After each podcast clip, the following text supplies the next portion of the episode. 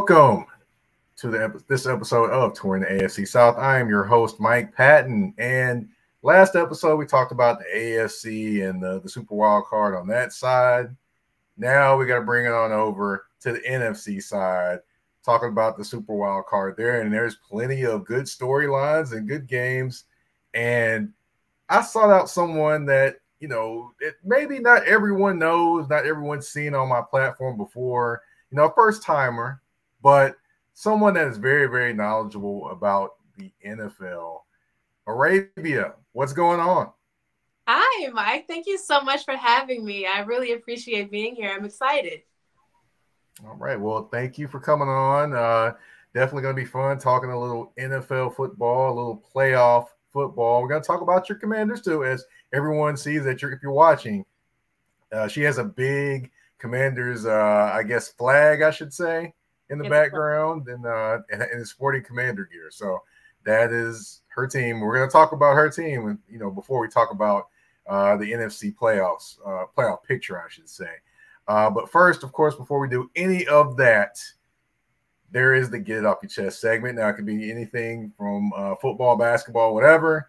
But you know, this one is talking about one of the greats in coaching, college football. That is, that would be Nick Saban.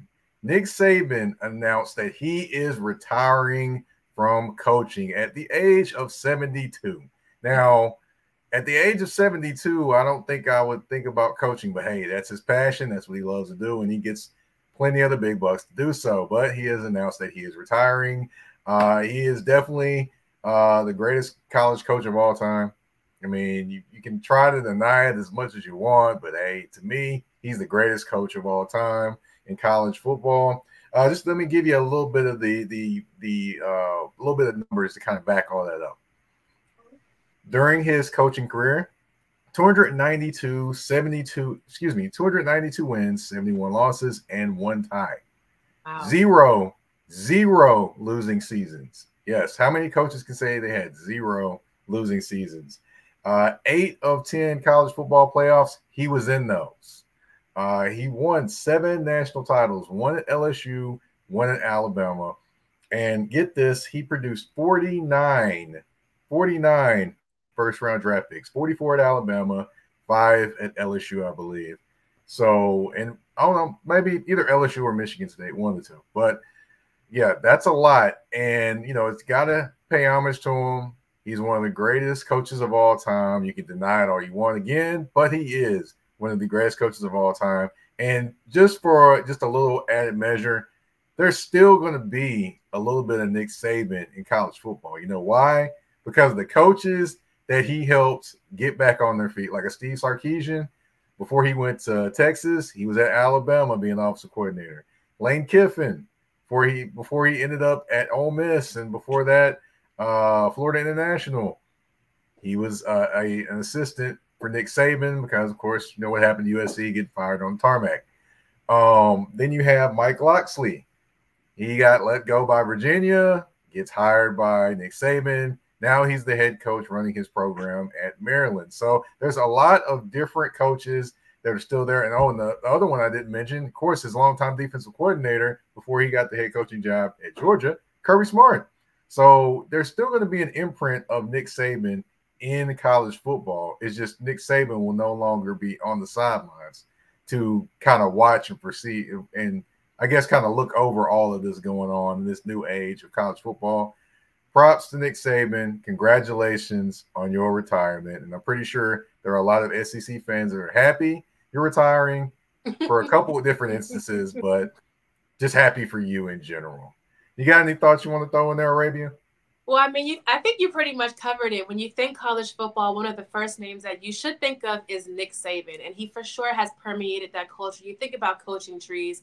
We talk about coaching trees all the time in the NFL, the Shanahan tree, there's that. But like you were saying, the Nick Saban coaching tree has permeated the college football culture, and so the the contributions that he's made to the game, players, coaches, um, you know, there's there's not enough it can't be understated how large of an impact he's had on that culture. So I wish the best for him uh, moving forward, and I'm excited to see what he has next. And a guy like that, who you can tell is passionate is football and developing play, developing players, I'm sure he'll still be around in, in one way or another behind the scenes. So, you know, congrats to him on a fantastic career and whatever he has next.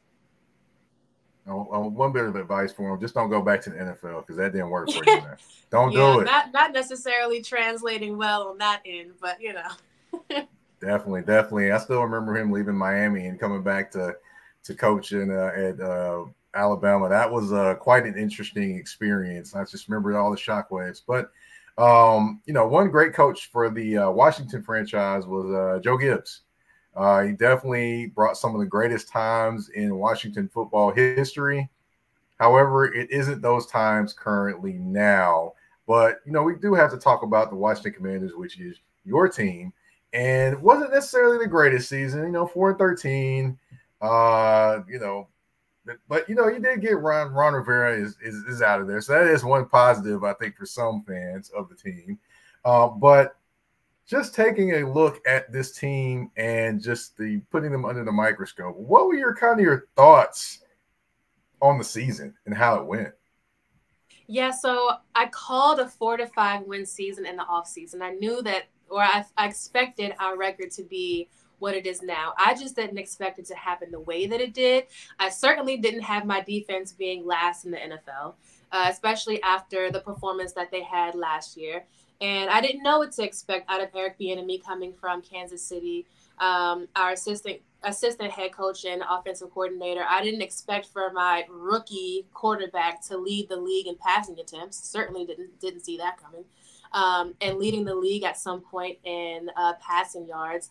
So, um, you know, between coaching woes and maybe some player performance, it was a pretty abysmal season, but the good thing is that there is light at the end of the tunnel. So this season is over, and we can just look ahead to see what we have going on next.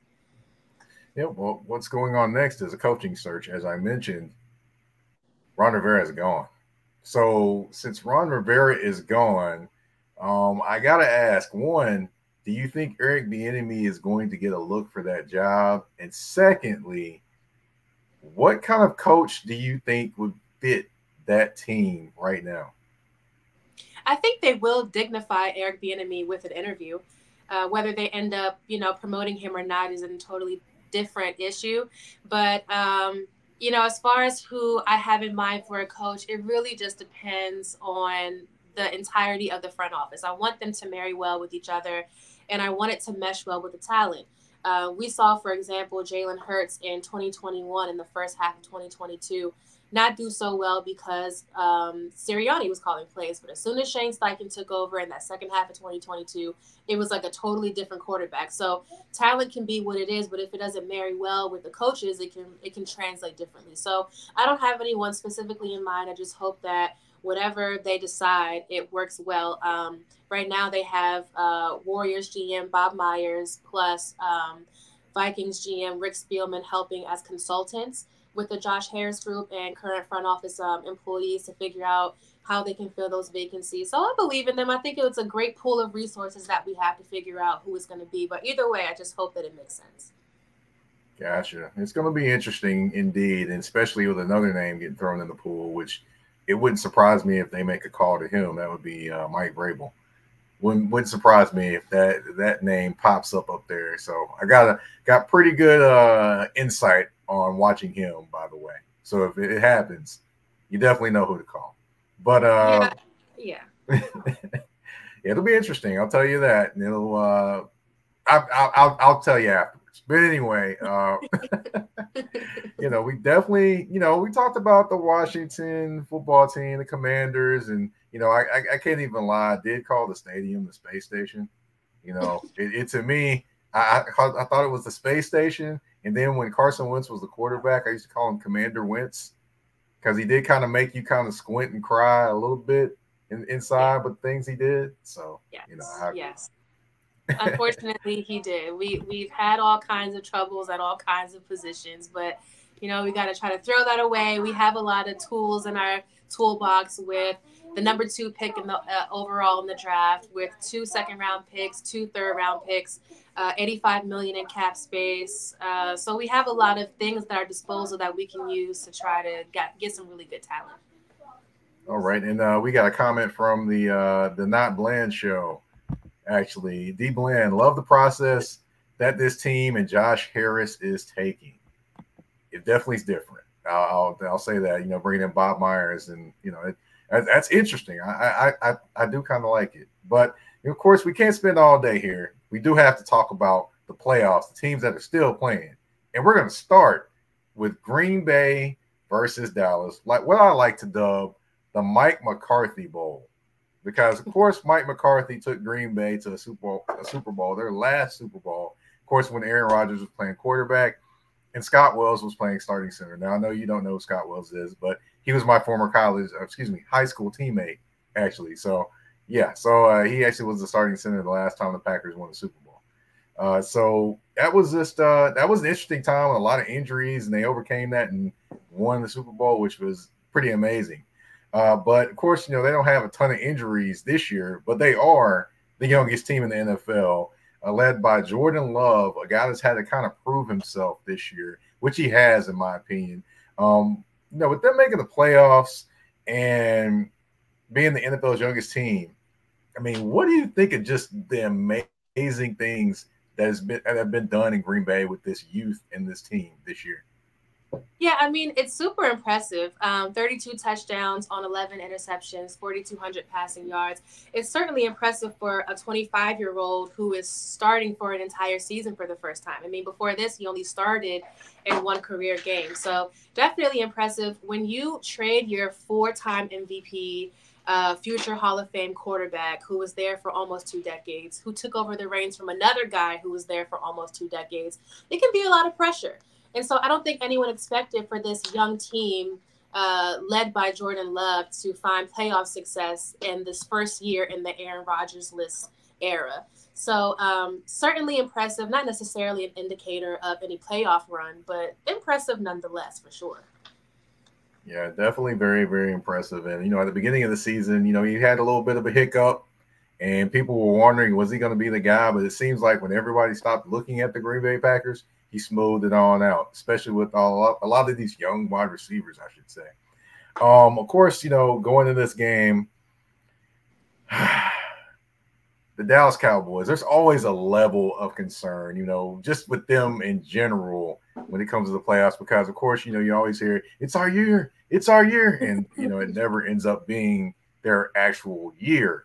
But of course, you know, some are still saying it's their year. Some are saying, hey, maybe we'll make it to the second round or the or the uh, NFC championship game. We'll see.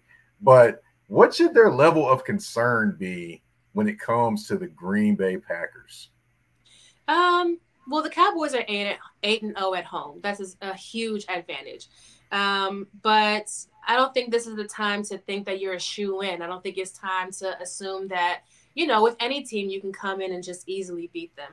Uh, the last time these two teams met in November of 2022, the Cowboys were up 28 to 14 in the third quarter and then ended up losing 28 to 31 in overtime. So um, this is the first time that we're seeing Mike McCarthy call plays since Aaron Rodgers. Now he's back at Lambeau Field. Well, now he's back um, as head coach and as the offensive play caller with the now longest tenured quarterback in the NFC since Aaron Rodgers is in the AFC. So um, even Packers aside, the Dallas usually does well in the regular season, but it's time for them to play prove that they can be a successful playoff uh, contender too. So um, there should be a, a level of concern since the stakes are pretty high for them. Yeah, definitely, definitely. And another concern for them is running the football. They really haven't done that very well with uh, Mr. Pollard back there, and you know, the franchise tag guy uh, trying to you know trying to show out for the new contract, but you know just really hasn't worked out that well. Um, you know, question I have is, uh, do how much does the running game, how much does that actually, you know, their success, you know, or what success they hope to have when it comes to the playoffs this year? Well, like you said, I think a lot of people had questions about Tony Pollard coming into the season. After his tightrope surgery um, after that high ankle sprain. People wanted to know, coming off of the thousand yard season last season, what his production will be like this season. And as we can see, he's had another thousand yard season. So he's come back strong, but he hasn't come back as productive. This year, he averages about four yards per carry. Last year, he averaged about 5.2 yards per carry. The year before that, he averaged about 5.5 yards per carry. His rookie year, he averaged about 5.3 yards per carry. So this year, six touchdowns. Last year, nine touchdowns. With Ezekiel Elliott in New England now, even Tony Pollard said that he thought that he would have a much stronger season and, and his standard was a bit higher for what he's producing now. So by anyone's standard, he's had a good season, but certainly not as productive. Um, the only time that we've seen Dallas's rushing attack really act as a well-oiled machine was between weeks 10 and 14, where they averaged about 130 rushing yards. In the three games after that, they ru- they averaged only 82 rushing yards. Since week 14, the Cowboys only had two rushing touchdowns. One of them was CeeDee Lamb, and the other one was Tony Pollard three days ago against the Commanders. So um, certainly they could work on being more balanced um, having maybe uh, Hunter Luepke uh, carry the ball or having Rico Dowdle carry the ball. Um, they tend to have a lot of inside runs, not really attacking the edge a lot, not a lot of pre snap motion. Um, so, you know, I think they can tweak the run enough to give that defense a break while also helping the offense, especially in those road playoff games where Dak might not be able to communicate with his receivers as well. So um, the rushing attack has been a combination of maybe O line, um, not very balanced, and who's carrying the ball, and you know a, a lot of other things. But Tony Pollard isn't the problem; just sometimes isn't very helpful. Gotcha, gotcha. So a lot of blame to go around, but in Green Bay, there's not really a lot of blame, a lot of joy to go around because no one expected them to make the playoffs. Uh, but you know, of course, they do have a problem on their hands when they see they see Dak Prescott on the opposite side. Now, Dak has definitely done his thing. You know, they called it the Texas Coast offense, whatever that means. He's throwing the football more, which I, I, hated that name. It makes me want to go make breakfast, to be honest. But, um, but you know, I've got to say, you know, with Green Bay and knowing what they're trying to do with Dak Prescott, how much does you know, how much level of concern do they they need to have when it comes to you know, defending Dak Prescott, CeeDee Lamb, and just all the different weapons they have in the passing game? Well, I think there are two main elements here. The one is time of possession, and the other is the Packers' uh, defensive scheme. So, time of possession has been a very critical factor for the Cowboys this year. They're eight and two when they control time of possession, and they're six and zero oh when they have the ball for at least thirty five minutes. Um, the Packers defense is top 10 in the NFL in allowing explosive pass plays. So they're top 10 in allowing 20 plus yard uh, pass plays. Uh, they run a zone shell defense, which contains the run kind of in those short to intermediary areas.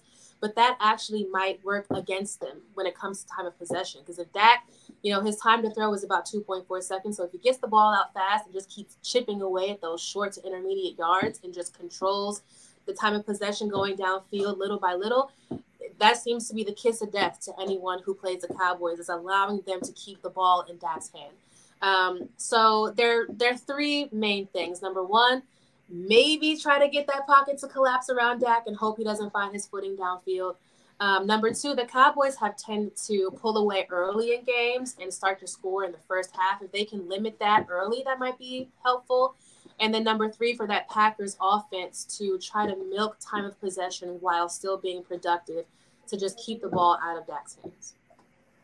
Yeah, so the running game and Aaron Jones and uh, uh, AJ Dillon, aka uh, what they I think they call him like Quadzilla, actually, which is hilarious to me. But anyway, um, it's it's going to be very imperative, is what it sounds like that they get going in the running game in this one. Um, so if you had to pick right now between Green Bay and Dallas, who would you take in this game to win this one?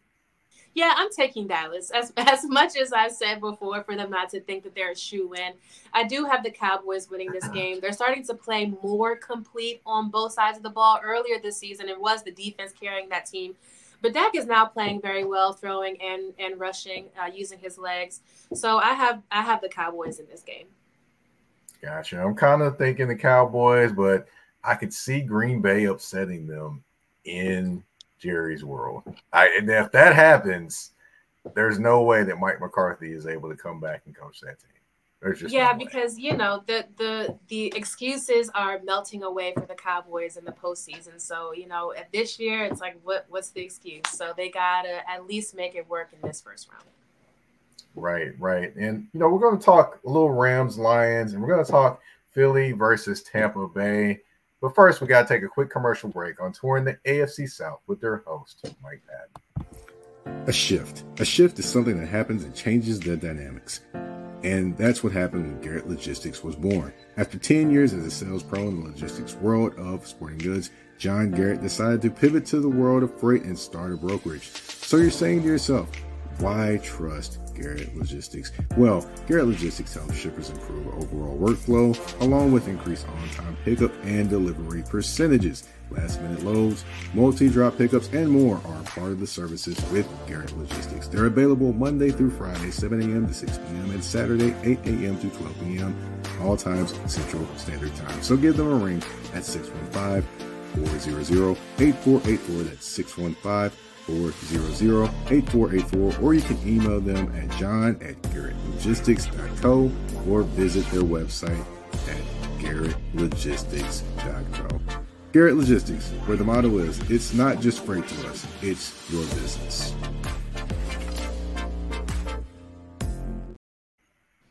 All right, and we are back on touring the AFC South with your host Mike Patton. Again, we are talking about the NFC and the Super Wild Card weekend on that side of the bracket. And up next, the Rams versus the Lions. Now, if you didn't know these two teams before, I'm going to kind of help you out the the the comparison and kind of bring these teams a little bit closer.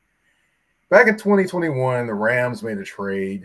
They traded Jared Goff to the Detroit Lions, of course, with a couple picks, a couple first round picks, I should say, and a third round pick to bring them Matthew Stafford. Of course, Matthew Stafford won a Super Bowl with the Los Angeles Rams, and Jared Goff, he basically became a guy that people can say is a dependable quarterback, somewhat at times. Of course, at other times he, you know, he, he does kind of throw to the other team at times, but that's that's either here nor there. But you know, he definitely became a pretty solid quarterback for the Detroit Lions, where no one thought he was going to be that. So here we go with these two teams a few years down the line, seeing each other in the playoffs. The first playoff game in Ford Field, I believe. So it, it's just incredible this the symmetry that's going on. You got one of the greatest players in Detroit Lions history versus his old team the Detroit Lions. It's going to be interesting indeed. Now, the Rams are the one of the hottest teams in the NFL, if not the hottest team. They've won seven of the last eight games going into the playoffs. The only loss, an overtime loss to the Baltimore Ravens. Boy, oh boy, I never thought this was coming. I just had to say that I never thought this was coming. But, um, you know, the Lions they've had a few concerns themselves, and this team is coming in hot. So what is the level of concern the Lions have with this Rams team coming in? Well, you know, we got Puka Nacua and Cooper Kupp. You got Tutu TT Atwell, Tutu Atwell. You got uh good gracious, you got all these pieces that are there that nobody's really heard of a couple of these pieces, but they just make things happen. So what is your the level of concern the Lions should have about this LA Rams team?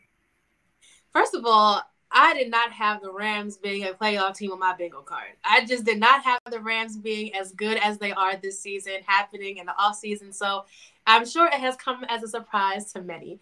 Um, but there's really talent all over this Rams t- roster, both on both sides of the ball. You have Puka Nacua, who's breaking all kinds of rookie records. You have Cooper Kupp. Um, you have Kyren Williams, who's the first NFL player since 1937 to be top three in rushing despite missing four or more games, which is like insane. Um, so there's talent all over the ball. But so the Lions should be concerned. However, Detroit also has talent all over the ball with, you know, Jahmyr Gibbs, David Montgomery, um, Sam LaPorta, even though, you know, he sustained an injury, um, Amon-Ra St. Brown. So there for sure is cause for, for concern but both teams have talent all over that roster. So you know, it's it's not too one sided on on either side. Right, right, and uh, you know, speaking of talent for the Detroit Lions, they do definitely have two talented running backs, David Montgomery and Jahmyr Gibbs. Now, Jahmyr Gibbs, the rookie, is more of the flash, and uh, David Montgomery is more of the dash and the pound. You know, kind of hit him in the mouth type of guy. Um, so with the Rams, I know they have Aaron Donald in there, and they have some younger players around them. But you know, it's in the in the past, teams have ran at Aaron Donald uh, and you know, and, and had success. Like, you know, for example, the 49ers have ran right at Aaron Donald and had success. So do you see the Detroit Lions maybe implementing that same type of thing and running at the uh, the LA Rams in this game? Yeah, I mean, it's entirely possible. It's it's one thing to have a pass rush, but defending the run is really difficult. Um, so that is a fantastic question. The answer to which is I have no idea how they're going to do that, and I think it's going to be one of the biggest uh, keys to the game. Is going to be probably priority one uh, for them coming into the game is figuring out how to stop that run. Um, so I don't have an intelligent answer to that fantastic question, but I do know that it's something that everyone should be looking out for going into the game. Gotcha, gotcha. But you definitely explained it very well. but uh, but uh, uh, like I mentioned previously, Puka Nacua, Cooper Kupp, two guys that can take over the game. Uh, of course, catching the football from Matthew Stafford, and the Lions have a limited pass rush, and they've had issues in their secondary. Does that spell a recipe for disaster for this Lions defense? Absolutely. I mean, like I said, Nacua is just having a fantastic rookie year. Uh, Cooper Kupp might not be as flashy as Puka Nacua at times, but certainly is very reliable, a very dependable receiver. Um, we saw Detroit secondary struggle against Justin Jefferson. We saw Detroit secondary struggle against CeeDee Lamb. So it's reasonable to believe that this line secondary will run into similar issues with this dynamic pass catching duo. Um, I don't imagine that it's going to be a cakewalk. And plus, you know, secondary, those corners, that's arguably the most difficult position in football. So you get two talented guys on offense going up against, you know, any secondary is going to be difficult. But we've seen in the past a trend where they do tend to struggle against some of the better receivers in the league. Yeah, and speaking of talented receivers, of course, uh, I'm in Amon-Ra St. Brown. I, I, I completely butchered that to start, but Amon-Ra St. Brown has definitely done some things for the Detroit Lions. Now, of course, you know you have Sam LaPorta and he's battling injury. You don't know if he's going to play. He's kind of looking like he's probably not, but you just don't know, of course, because you know it's the playoffs and you know people you know tend to want to be Kellen Winslow and limp around and play and things like that. But you know, I digress. So if LaPorta is not able to play, who are, I mean, who steps up and actually becomes the guy out there for them or take some of that pressure off of uh, St. Brown out there? Yeah, so Ben Johnson's offensive scheme can be very versatile. Uh, we've seen Jahmyr Gibbs line up in all kinds of different. So um, with Sam LaPorta potentially out, we're looking at guys at depth. We're looking at a Josh Reynolds. Um, we're looking at a Jameson Williams, who I think he practiced today. So not sure if he's going to be in or not, but he could for sure be a look. I mean, you know, even though St. Brown will be, you know, you know, enemy number one for that defense. Um, I think he still will get a lot of targets. I would not be surprised if Jahmyr Gibbs got double digit targets in that regard. Um, so you have those guys at depth who are just really going to have to step up and uh, fill in for St. Brown if defense is all over him. But I think they have the depth enough to do it and figure it out. Yeah, we'll, we'll definitely see. Uh, as far as your thoughts for that game, Rams versus Lions. Now, for me, I think I honestly think the Rams can win this game. So I've got two upsets to start off with.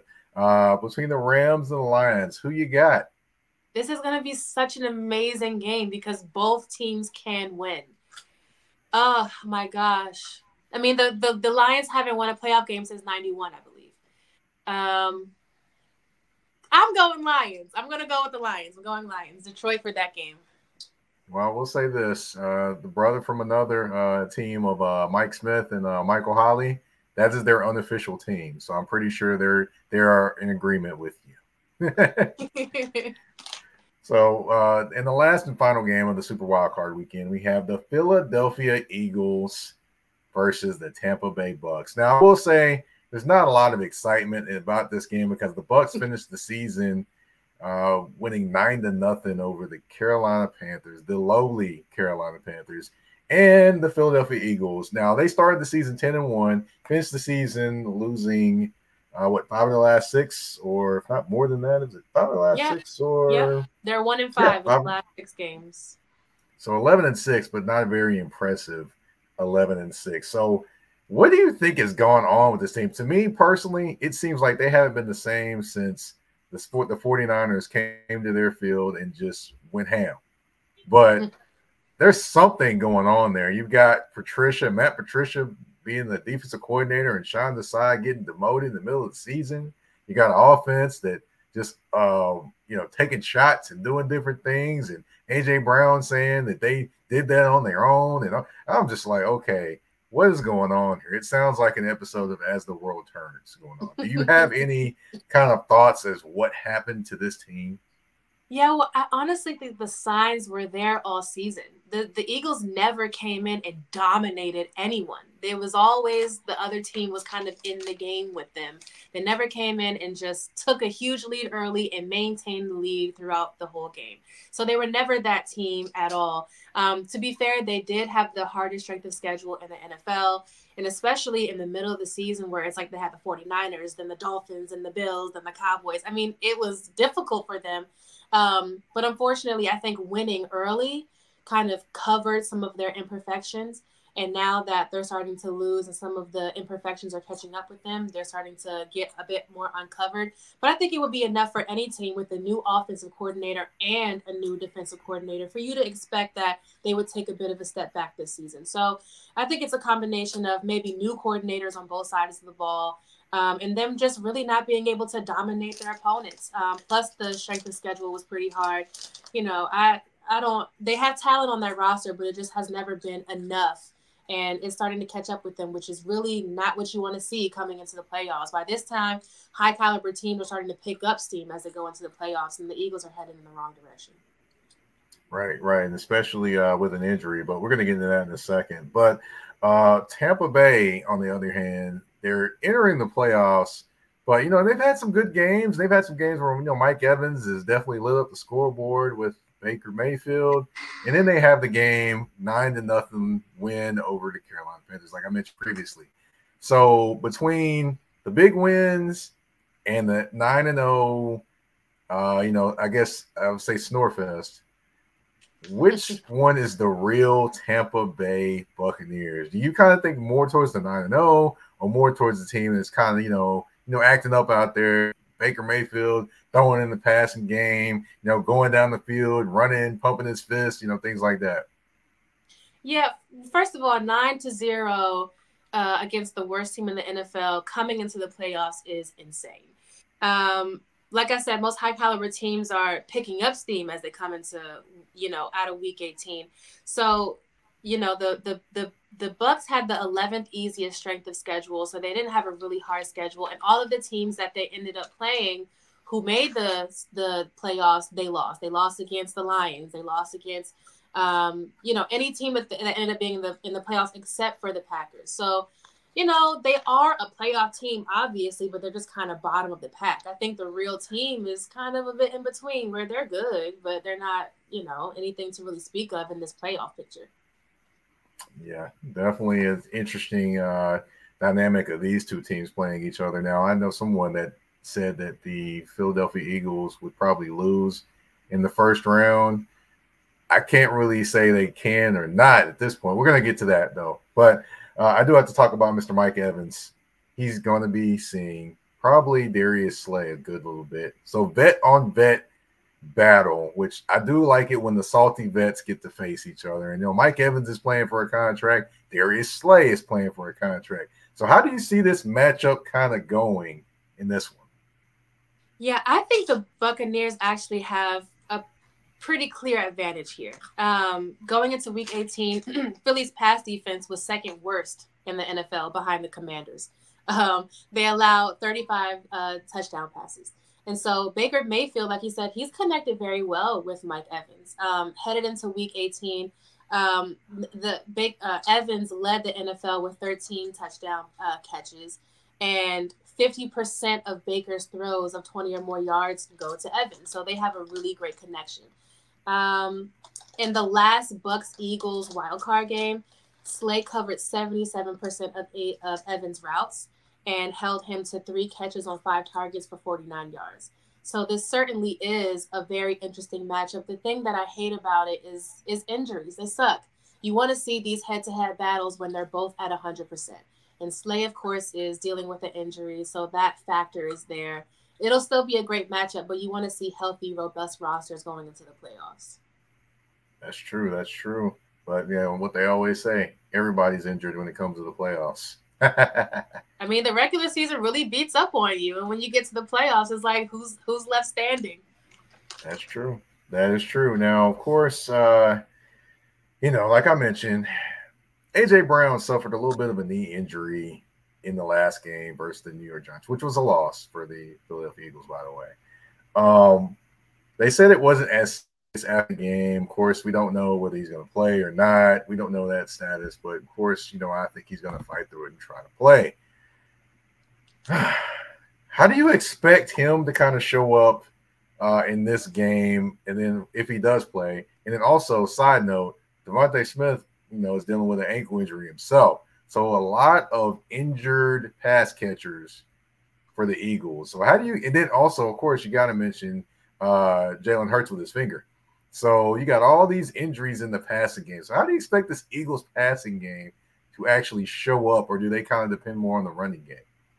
Yeah. So first of all, um, I think if AJ Brown is back, he'll be a threat if he's on the field. Period. Whether he's at 190, 80, just even to draw defenses. So um, if he's not at 100%, like we saw him, I, he broke an NFL record this season with the most consecutive games with 125 plus. Um, receiving yards.